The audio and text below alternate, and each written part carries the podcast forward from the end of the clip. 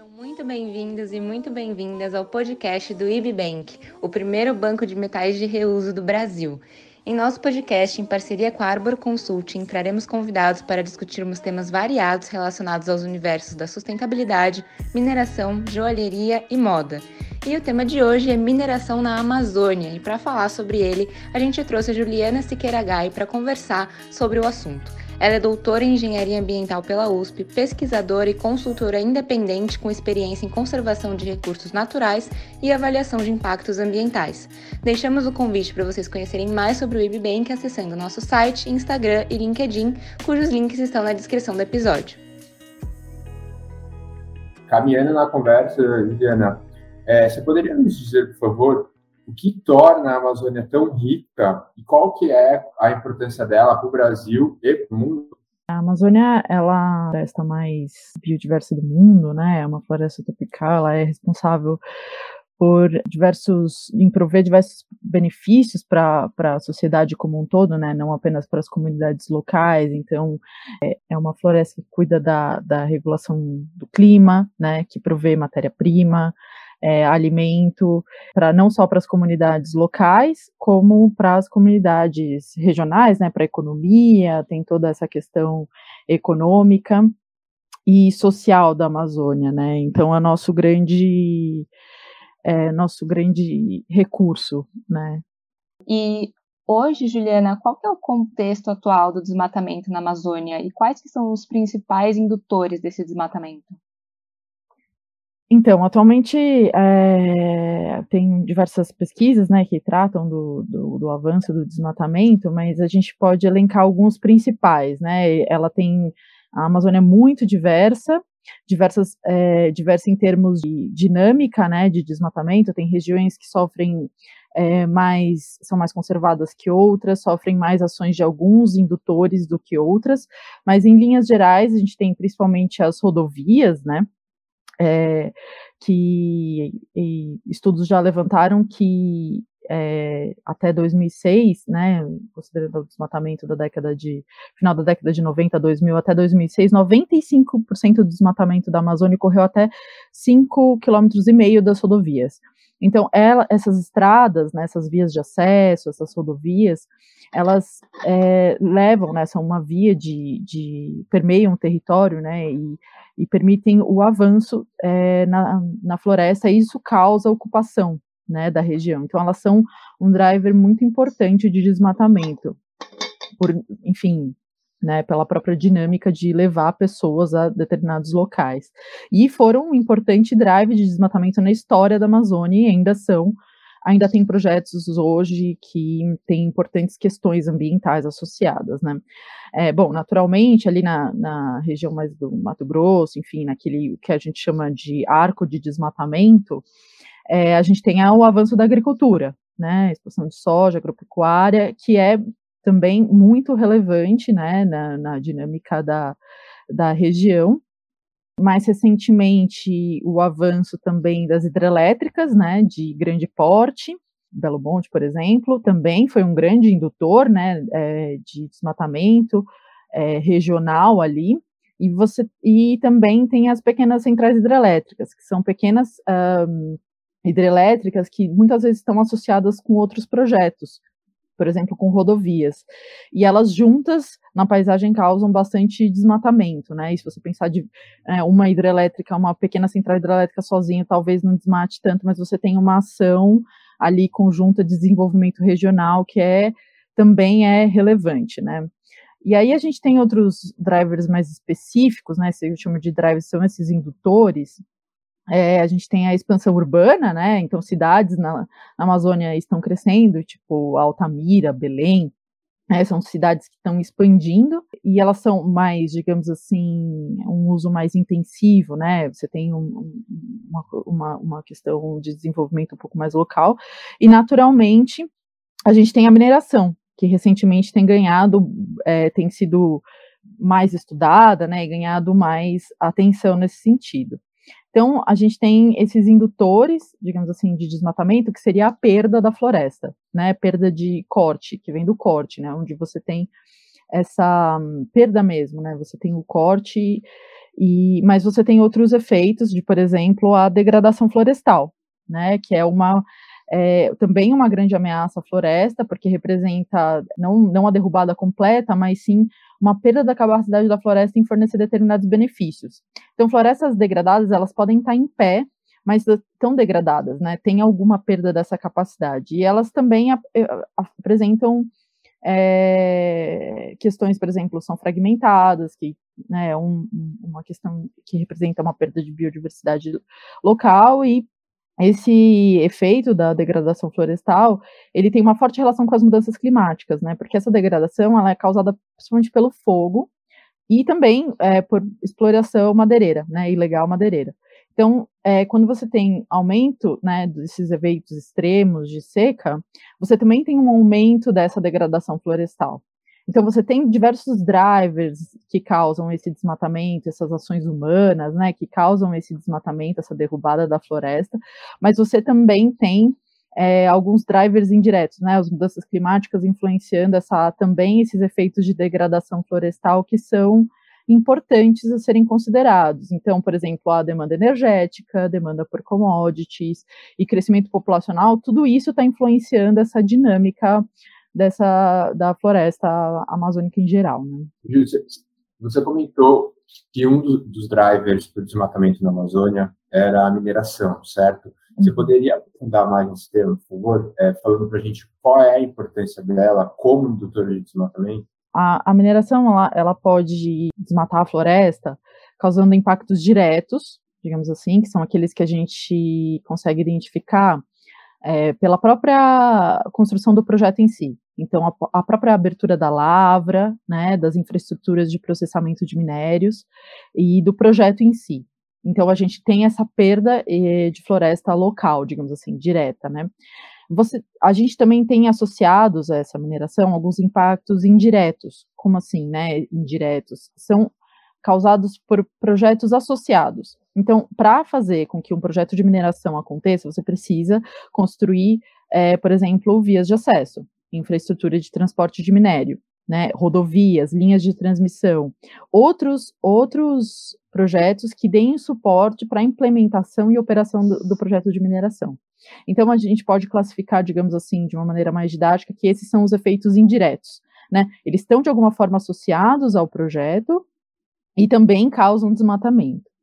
E, bom, essa perda de floresta em si, ela pode causar outros efeitos na paisagem, né? Como eu te falei, a questão da degradação, né? Você é relevante, né? Você atrai outros, outras atividades, mas também você pode, é, por meio da construção dessa infraestrutura linear, né? Que a gente chama, essas vias de acesso, essas estradas, você causa a fragmentação de hábitats que é um grande gatilho para a perda de biodiversidade, né? É, esses, esses, quando a gente fala de uma floresta intacta, ela provê diversos benefícios, como eu comentei no começo, né? Regulação climática, provisão de alimentos, matéria-primas e etc. Mas quando você causa a fragmentação desses hábitats, você está fazendo com que essas espécies é, morram, né? Você causa uma perda dessa diversidade, né, e desse número de espécies. Então, você, você é, afeta diretamente o funcionamento da floresta, né, então, esse, esses outros efeitos que a perda de floresta pode causar também são relevantes. E, bom, esses essas questões juntas, né? Quando a gente trata de uma área de mineração, né, uma área minerada, você tem é, é, tudo isso acontecendo dinamicamente no território, né? E você tem essa questão, né, das, dos, dos projetos de mineração, eles estão sempre geograficamente dependentes da existência dessas jazidas minerais, né? Então, necessariamente, você tem, o projeto precisa ficar ali, porque é ali que está o depósito. E então você tem algumas alternativas locacionais para essa, é, essas infraestruturas, mas muitas vezes esses projetos eles acontecem com outros projetos, né? Você tem uma concentração espacial de projetos de mineração. E esses efeitos de perda, degradação e outros efeitos na floresta, é, eles se acumulam, né, e, e, interagem. Então, às vezes, você tem uma certa perda causada por uma estrada em si, mas quando você tem uma mineração, mais uma hidrelétrica, mais um projeto, uma linha de transmissão, essa perda pode ser muito maior. Né, do que apenas a soma dessas, dessas perdas individuais, porque você esses, esses efeitos se somam e interagem. Então, é, uma das questões importantes que eu venho estudando é justamente isso, né, esses impactos cumulativos em, em áreas de mineração, né, e nas, esses impactos cumulativos nas florestas, né. Então, esses, esse, é, a mineração nunca está sozinha, né, ela sempre está com outros projetos associados, e isso é importante para a gente analisar de uma forma sistemática, né, esses impactos e pensar nas melhores medidas, né, para mitigar eles, né. É, com certeza. E, Juliana, a gente sabe, né, que a mineração, ela é um, um setor que tem uma contribuição importante para a economia do Brasil. É, mas a gente também sabe que a gente tem a mineração ilegal, né? Então, qual é a diferença entre uma mineração legal e o garimpo, por exemplo? É, bom, a gente, esse é um grande tópico atualmente, né, no, tanto no, sempre foi uma discussão, né, mineração não é garimpo, garimpo não é mineração, né, então é uma, é um, são dois mundos distintos e é bem importante a gente esclarecer mesmo as diferenças para entender, né, é, a gente tem algumas, uh, algumas diferenças, diversas diferenças, né, em relação à formalização das atividades, ser legal e ilegal, os próprios impactos que cada uma delas causam, e, claro, o foco de extração, né, o garimpo é muito específico para para ouro, majoritariamente, enquanto a mineração legal já é um, é, trata de uma diversidade maior de metais. Mas vamos falar um pouco da formalização dessas atividades, né? A mineração legal, chamada industrial também, né, é aquela que possui uma licença para operação. Né, você tem uma legislação ali que você deve cumprir. Então, por meio da permissão de lavra, é, a empresa tem o direito de explorar o recurso natural, que é então propriedade da União. Então, ele entra com uma, um, recu, uma, um, um requerimento de lavra, tem alguns processos, né, de investigação, pesquisa mineral, mas enfim, é, consegue a permissão de lavra, né, essas atividades ainda têm que cumprir com alguns requisitos ambientais, né, do licenciamento ambiental, pode ser um licenciamento trifásico, né, quando a gente fala de licenciamento ambiental no Brasil, e que ele tem o objetivo, então, de identificar, avaliar e propor medidas mitigadoras para os impactos ambientais dessas atividades, né. Uh, um ponto importante também das atividades é, de mineração industrial é que elas têm que cumprir alguns requisitos para a recuperação das áreas, né, recuperação das suas áreas mineradas. Então, quando as, as, as jazidas elas são exauridas, é necessária a restauração dessa área degradada pela atividade de mineração. E isso é bem importante, porque é um dos pontos principais de diferença do garimpo, né. É, bom, em termos de escala, né, a gente tem essas minerações industriais, elas operam com maquinário em larga escala, né, com atividades formais, digamos assim. O garimpo já não, né? Seriam minerações é, pequenas. Mas o imaginário geral da população, acho que ainda algumas pessoas ainda pensam garimpo com a atividade do garimpeiro, né? Com a bateia na beira do rio ali. E, mas isso não é mais verdade, né, na Amazônia brasileira. Hoje em dia a gente vê que o garimpo ganhou muita força e emprega dezenas de milhares de trabalhadores temporários, investe milhões nesse maquinário pesado, em dragas, em, nessas paz e né, todo esse maquinário que, que é necessário para promover uma extração de ouro é, quase, praticamente em larga escala, né, pelo efeito que eles causam na, na paisagem. Então, o garimpo já foi uma atividade, né, é, digamos assim, assim, pensando que poderia ser em pequena escala individual, hoje já não, né. Ele, ah, algum dos fatores é, né, o aumento dos preços do ouro, né, a falta de fiscalização e, e, certas legislações que incentivam essas atividades legais.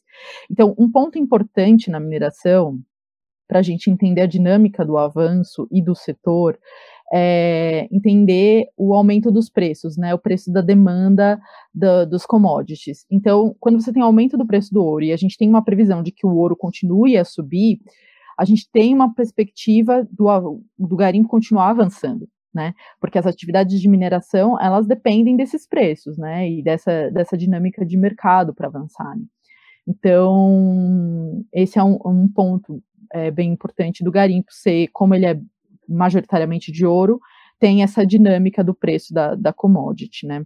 Um, em, em, levantamentos recentes, né, do, da, do, do, grupo de, de trabalho do, do Map Biomas, eles identificaram que em 2020, por exemplo, é, 52% da área minerada do país eram áreas de garimpo.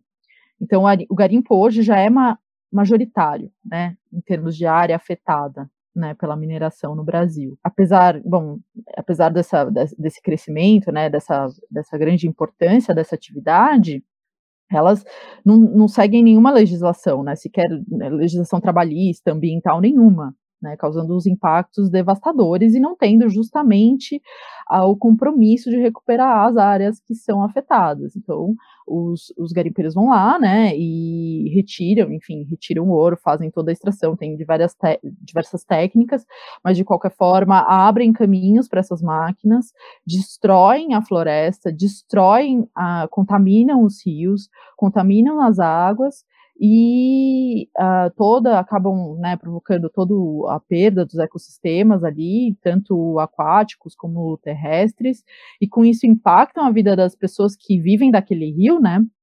Então, todas as comunidades que vivem nas proximidades, e, e não há nenhum tipo de preocupação com a recuperação desse meio ambiente. Esse é um grande ponto né, da diferença entre os dois tipos de mineração. Então, é, a gente vê que isso vem ganhando força. Por exemplo, um levantamento recente também é, mostrou que de 2017 a 2020, considerando aqueles alertas de desmatamento, a mineração ilegal cresceu mais de 90% na Amazônia Legal. E esse padrão não foi identificado né, no, no crescimento das atividades da mineração industrial. Então, a mineração industrial não está crescendo na mesma proporção. Ela que é regulada por certos, né, por uma certa legislação ambiental que tem um comprometimento em, em avaliar, mitigar e, né, os impactos, ela não, não está crescendo na mesma medida que o, que o garimpo. Né? Qual a influência que, que, toda essa atividade mineradora ela pode ter na, na vida das comunidades tradicionais da Amazônia? Então, atualmente é, não é permitido por lei, né, que atividades de mineração ocorram dentro de terras indígenas e unidades de conservação no Brasil, né. É, a Amazônia, no caso, é o bioma que mais concentra é, terras indígenas do Brasil e também a mineração industrial e ilegal. Então, é lá o foco do, das grandes questões atualmente, do grande debate sobre isso. Né? É, recentemente teve a proposta de lei, né, 191 de 2020, que prevê essa regulamentação para permitir projetos de mineração dentro de terras indígenas. Né? E estimativas recentes né, é, mostram que essa é, que esse avanço, né, que essa permissão poderia causar o prejuízo anual de 5 bilhões de dólares em serviços ecossistêmicos perdidos em, em decorrência dessa expansão, né, que envolve é, perda de matéria-prima, é, perda de alimentos que poderiam ser produzidos, prejuízos é, econômicos decorrente da alteração do regime de chuvas, então, é, algum, retomando uma coisa que eu comentei no começo, é explícito que esse avanço, né, às vezes a gente pensa, ah, vamos minerar uma terra indígena aqui, que não vai ter problema, né, assim, local. Não, não é local. É explícito que esse avanço não impactaria localmente só as comunidades, mas sim a dinâmica econômica e regional é, e até nacional, né, considerando toda a dinâmica do econômica do Brasil e a importância desse, desses recursos naturais, né? E então essa ideia de levar a mineração industrial, né, para para dentro das terras indígenas é desvantajoso do ponto de vista social e ambiental, né? E o sucesso desse avanço é um pouco incerto. E os benefícios dificilmente atingiriam essas comunidades afetadas. É, tem algumas, é, alguns debates sobre possíveis remunerações e compensações que possam de, ser é, dadas para essas comunidades, mas com certeza elas estariam em grande desvantagem na negociação né, desse, desses benefícios, e o próprio contato próximo né, com os, esses grandes empreendedores com certeza causaria uma perda de costumes e hábitos culturais dessas populações. Né, então a gente tem um, um uma questão não só ambiental, né, também social dessas comunidades com o avanço da mineração industrial nessas regiões. Mas é claro que quando a gente está falando dessa proposta de lei que trata de uma mineração industrial, a gente tem uma é, possíveis consequências para o avanço do garimpo também, que atualmente é, ocupa muitas é, terras indígenas na Amazônia, né, e que estão espalhados, porque o garimpo vai atrás da, da jazida de ouro e sem, não importa, né, como é uma atividade ilegal, acaba ocupando é, sem se importar com quem de fato já está né, ocupando aquele território. Então, ainda são incertas essas consequências dessa, dessa proposta de lei para os garimpeiros, né? Porque eles já ocupam essas terras e, e se ao permitir que atividades legais entrem nessa, né, haja legalização, pode haver um, um dessas atividades, né, dos garimpeiros, enfim, ao levar mais infraestruturas, as pessoas têm mais acesso a essas regiões, é, e, enfim, com certeza, todos os, os, impactos que já são causados por essas atividades legais, por exemplo, contaminação das águas, desmatamento da floresta, é, perda de ecossistemas aquáticos e essa, essa questão da saúde e bem-estar da população, com certeza esses impactos seriam é, intensificados e, com certeza, é, seriam muito maiores, né, no caso de haver essa, essa, esse avanço, né, de se permitir esse avanço. Né. Certo, e dado tudo isso, né, que a gente já conversou até agora, dado todos esses problemas, todas essas questões envolvendo a mineração, como você enxerga o futuro dessa atividade, tanto na Amazônia como em outras regiões de forma geral? Existe uma forma dela ser verdadeiramente sustentável? É, bom, acho que existem algumas boas práticas, né, para projetos de mineração e projetos em geral, né, mas especialmente de mineração na parte de avaliação de impactos ambientais, para quando você trata de uma de um, de um projeto formal, né, que pra, passa por um licenciamento, existem algumas pro, boas práticas internacionais para devida é, digamos assim, avaliação e mitigação dos impactos negativos dessas atividades. Né, então, que busca essa conciliação né, do, do, desenvolvimento com a preservação do meio ambiente. É, e essas boas práticas elas são especialmente importantes quando a gente fala de legislações ambientais enfraquecidas, né, quando a gente tem algum um contexto, e são complementares, naturalmente, às legislações vigentes. A gente não pode só é, contar com as boas práticas, mas sim no fortalecimento das regulações locais. Essas boas práticas normalmente elas são requisitos, né, para financiamentos de bancos e tal que ajudam, né, nessa nessa consideração, na devida consideração desses impactos. Né? Mas é, é, naturalmente ela é necessária uma mudança de paradigma aí para a gente conseguir conciliar né, o desenvolvimento, digamos assim, da mineração e a conservação. É necessário o fortalecimento dessa fiscalização, né, dessas regulações ambientais e, especialmente, pensando em coibir o avanço da mineração ilegal, pensar nesses sistemas de rastreio, né, e reutilização, enfim, desses, desses metais, economia circular e todos esses é, essas estratégias, né? Atualmente tem um debate amplo sobre é, esse sistemas de certificação, né, para produção de ouro, para determinar a origem desse material, para que para coibir realmente o, o, o, rastreio declaração de uma fonte ilegal de, de ouro, né? Então, a gente tem diversas estratégias e que, bom, que se unidas, né, acho que não só, não existe um caminho, né, só possível, mas é necessário diversas estratégias conjuntas, diversas frentes de atuação para conseguir levar esse desenvolvimento, né, e pensando, bom, em perspectivas futuras para o setor de mineração, um, um dos pontos interessantes também é a questão da transição para a economia de baixo carbono, né? A gente até hoje, a gente tem a questão da, da, do fechamento das minas de carvão na Europa, né? A gente até hoje viveu um, um sistema, né? Um, uma certa demanda por é, minerais, pensando em algumas questões energéticas, enfim, no passado, e para o desenvolvimento de alguns materiais, de algumas indústrias, e acho que hoje em dia há uma preocupação muito grande para as transições para essa economia de baixo carbono. Então, quais serão os, os minerais, né, o, o nióbio, por exemplo, esses uh, outros minerais que você precisa para é, fazer essa transição para essa economia de baixo carbono, então promover energia solar, eólica, e que são a bola da vez na mineração, porque eles que vão ditar as futuras demandas do, do setor, né? Bom, então naturalmente a gente pode pensar assim, ah, então a gente já sabe que essa mudança econômica está acontecendo, mas aonde estarão esses projetos, né? É muito importante a gente considerar, por tudo que eu comentei anteriormente, esses impactos diretos, indiretos, cumulativos, é, como avançar, qual seria a melhor forma de avançar novos projetos de mineração em regiões, por exemplo, remotas, ainda não mineradas, e como conciliar isso com a preservação né, das florestas que, por exemplo, intactas, né? E, então, eu acho que é, é necessário um planejamento estratégico, sabe?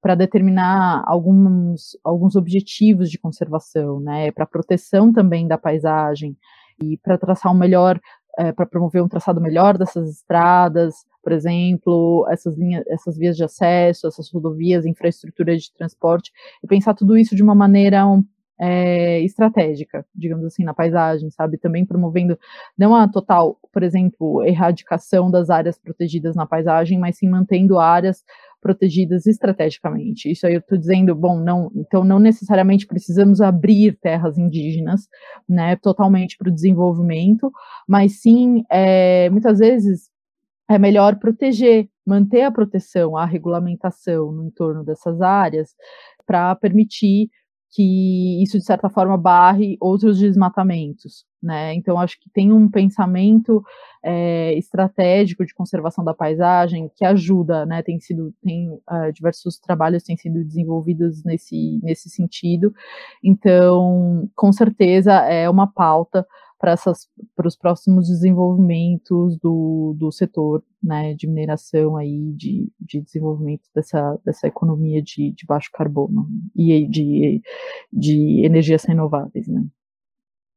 Sensacional, Juliana. E também entrando mais nessa pergunta, olhando para um foco individual, como que a gente pode ajudar a manter a floresta em pé e também ajudar a, a, na proteção das comunidades locais? Bom, essa é uma pergunta difícil, né? Um pouco é desafiadora, né? Porque a gente às vezes pensa assim, ah, mas eu moro aqui em São Paulo, Rio de Janeiro, né? Eu moro longe da Amazônia, né? Mas sempre é, dá para a gente ter uma consciência ambiental, né? No nosso no nosso dia a dia, né?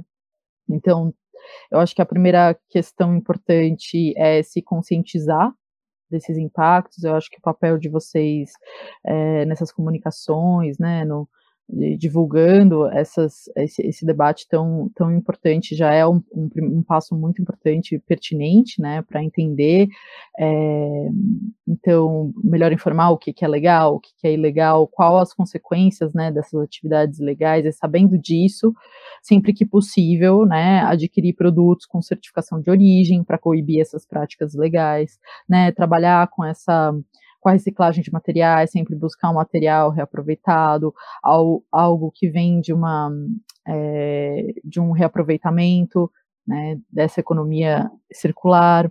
Então a gente tem alguns níveis em que a gente pode naturalmente, assim, desde a nossa reciclagem do nosso lixo ali, da nossa educação ambiental diária, até a nossa própria conscientização sobre essas questões, né, e sobre esses debates que têm acontecido. Acho que a a academia tem se, tem se prontificado, né, cada vez mais fazer comunicações didáticas dos seus estudos. É, acho que tem uma vasta comunidade internacional, nacional e internacional trabalhando sobre questões pertinentes na Amazônia e que, enfim, sempre tentando mostrar quais são as melhores formas ou tentando construir um conhecimento a esse respeito. E eu acho que a união de todos faz a força, né? Assim, acho que cada um no seu como pode ali trazendo informação e conscientizando é realmente um, um bom caminho. Perfeito, eu acho que realmente esse é o caminho, né? Tanto de a gente ter uma, uma cadeia mais transparente, quanto as pessoas em si terem a, a consciência, né? E a vontade de ir atrás das informações, né? Porque é, a gente vê muitas vezes que as pessoas até sabem que acontecem, mas como é difícil encontrar as informações de qual fornecedor realmente está é, tá dentro das, dos critérios, né? Enfim, as pessoas acabam não, não indo muito atrás, então acho que realmente a gente precisa enxergar que está nas nossas mãos também, né? E, uhum. Juliana, Você gostaria de dar, deixar uma, uma última mensagem, né? Dar um, um último recado aí para o pessoal que está nos ouvindo? Ah, eu, eu, eu, concordo com você, Marina. Acho que é essa, essa apenas, apenas reforçar, né, essa conscientização. Acho que é uma questão cultural, né? A gente muitas vezes tem esse debate, ah, é, vão dominar a Amazônia, né? Ah, mas na verdade eu acho que há uma conscientização mundial sobre a importância da Amazônia, né? Então a gente tem um, um a Europa, por exemplo, estão sempre preocupados e se posicionando quanto à preservação é, do meio ambiente. E, claro, é, tem questões de financiamento, né, para pesquisas e projetos na região então, é, é uma questão da gente também, como população brasileira, se conscientizar sobre a importância desse, dessa floresta e dos benefícios que ela traz diretamente para a nossa vida, né, para a nossa vida até cotidiana. E sim, acho que é um, temos um, um papel sim a, a, exercer né, nessa, na conservação da floresta. Bom, eu gostaria de, de agradecer pela oportunidade, por poder falar um pouco aqui é, sobre, sobre a mineração, sobre conservação, e, e fico à disposição né, de todos que quiserem me contactar para conversar mais sobre o assunto, e agradeço a vocês muito pela oportunidade.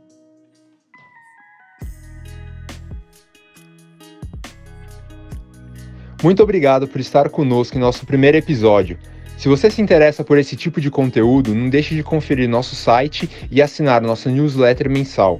E não se esqueça também de se inscrever em nossa página na sua plataforma favorita de podcast. Todo mês postaremos um episódio e muito conteúdo ainda vem por aí.